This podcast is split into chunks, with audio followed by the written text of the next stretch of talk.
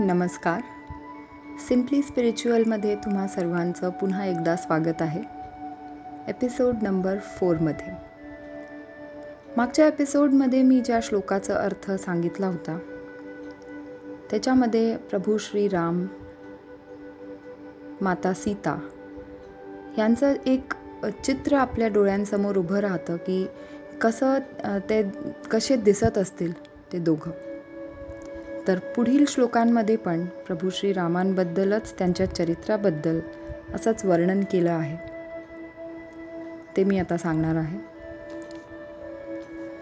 चरितं रघुनाथस्य शतकोटे प्रविस्तरम ऐकेकमक्षरं पुसां महापातकनाशनम तर या श्लोकाचा अर्थ आहे की श्री प्रभू रामचंद्राचे चरित्र शंभर कोटी श्लोकांनी वर्णन करण्याइतके विस्तृत आहे.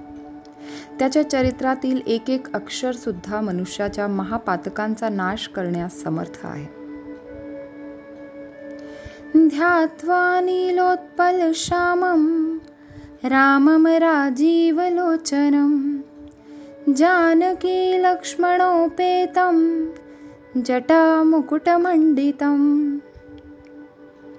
श्रीरामप्रभूंचा वर्ण निळ्या कमळाप्रमाणे घन नीळ आहे. डोळे कमळाप्रमाणे पाणीदार व विशाल आहेत. त्यांच्याजवळ सीता व लक्ष्मणही आहेत. मुकुटावर बांधलेल्या जटांनी ते शोभून दिसत आहेत. मला खात्री आहे ज्या लोकांना रामरक्षा स्तोत्राबद्दल माहिती आहे त्यांना तर हे सगळं छान वाटतच असेल पण ज्यांना काहीच माहिती नाही आहे पण ते पहिल्यांदा हे ऐकत आहात त्यांच्यासाठी पण हे खूप छान एक एक्सपिरियन्स असणार आहे. एक छान चित्र आपल्या डोळ्यासमोर उभं राहू द्या.